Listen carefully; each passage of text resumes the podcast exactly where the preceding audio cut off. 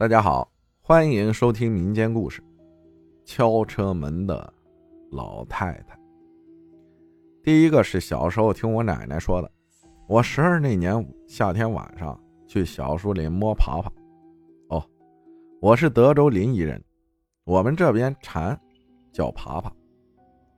记得摸完爬爬回来，自己家大门口，爷爷奶奶还有几个邻居坐一块儿说话聊天。然后就听到我奶奶说以前的事儿，就说起了我小叔的事儿。我小叔那时候夏天去给人家帮忙割麦子，那时候割麦子没有什么大型收割机，都是人工用镰收割。忙了一天，晚上人家管的饭喝的酒，然后我叔自己回来的。说远也不算很远，离着家有七八里地。吃完饭，喝完酒，就已经晚上十点多了，就自己往家走。我奶奶家正好在村子最西边，这边只有四五户人家，房子后面全是小树林和田地，得有七八十亩地。过了地又是别的村庄。我小叔也是为了走近路，从麦子地过来，进小树林到家，再走到小树林中央时，小叔迷迷糊糊听到。上盐了，下盐了的声音，就是上坡下坡的意思。我叔当时喝的也是晃晃悠悠的，听到就跟着做了，一直听到上盐了，下盐了，不知道上了多少，下了多少。早上同村的五爷，根据辈分我叫爷，他家兄弟六个，他排行老五，所以我叫五爷。早上和儿子拿着镰刀去割麦子，都习惯早上早点去，不热，能多割点。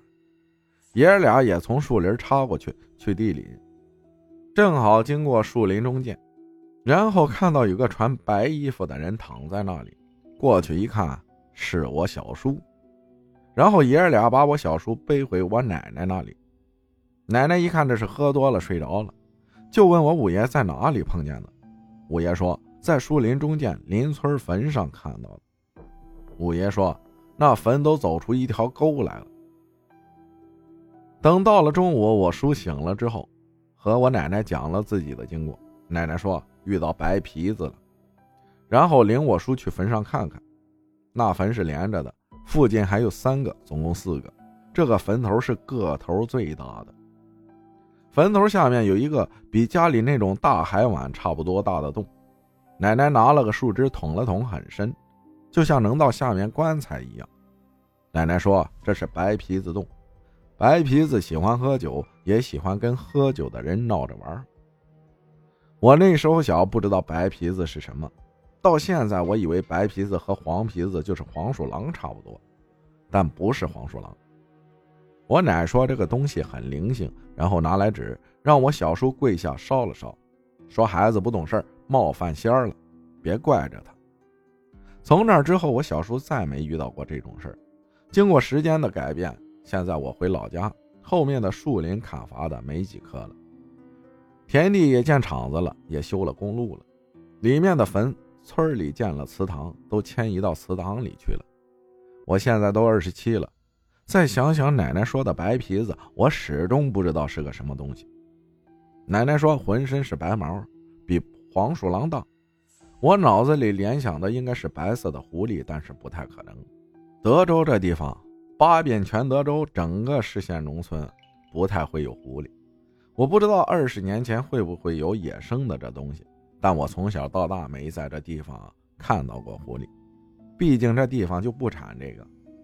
这是我在我奶奶那里听到的故事。还有个事儿，也是发生在我身边。十七岁那年，我跟着大卡车跑车拉货。我因为在学校是个捣蛋包，十四就初一辍学不念了，然后就学习修卡车，学了两年就认识了一些卡车上的司机。十七岁我就跟着半挂车做押运员了。记得那时候我跑车已经半年了，从章丘装了一车石子儿拉往沧州，晚上是慢慢悠悠的走着。因为是重载一百三十吨石子儿，也跑不快。就在来到济阳孙耿一个红绿灯等红绿灯的时候，有人敲我右边的门。因为我在副驾驶座，我探出头去，一个老太太，手里拎着一个包袱。她说：“你们上下口吗？”我看了眼司机，司机摇摇头。我说：“不去。”那老太太说：“你去不行吗？你去，我给你钱。”我说：“不去啊。”然后绿灯了，我们就走了。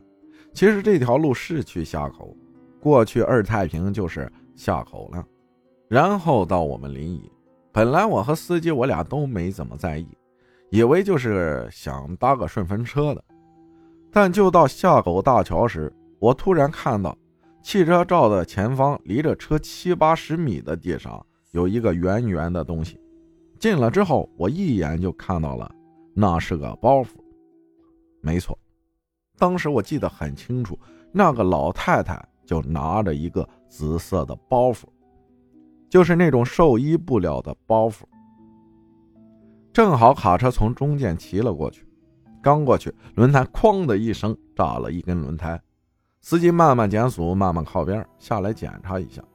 这时候已经到了桥中间了，下口大桥没多长，也就七八百米。然后我下了车看了看，是炸了一条轮胎。这时候桥上也没有人，也没啥车，也就三三两两的都是跑大车的。然后我就往回走去找那个包袱，结果我走到了桥尽头公路上，没看到那个包袱。我又走回来，司机说：“慢慢走啊，到临南就有换轮胎的了。”上了车，我还问了司机看到没，司机找了下，点了颗烟。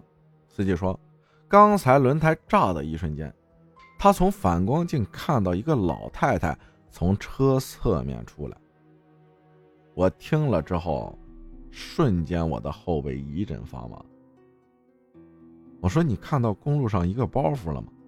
司机说：“看到了。”他以为是个大垃圾袋子，就开过来了。我当时一想，我这是没看错呀。慢慢走着的过程中。我和司机，我俩都没怎么说话。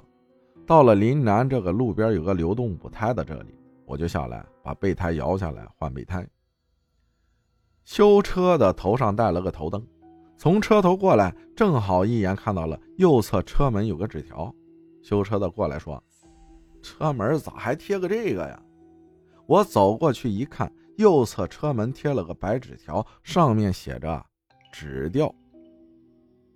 司机知道这是啥东西，只有家里死了人的去埋完了回来，家里两个大门上才会用浆糊贴上纸吊。然后又看看左边车门，一看没有，我当时脑子嗡的一声，脑子里一下就想起来，刚才从孙耿红绿灯那个敲车门的老太太。司机在那儿说：“哎，谁知道谁家的孩子弄的？”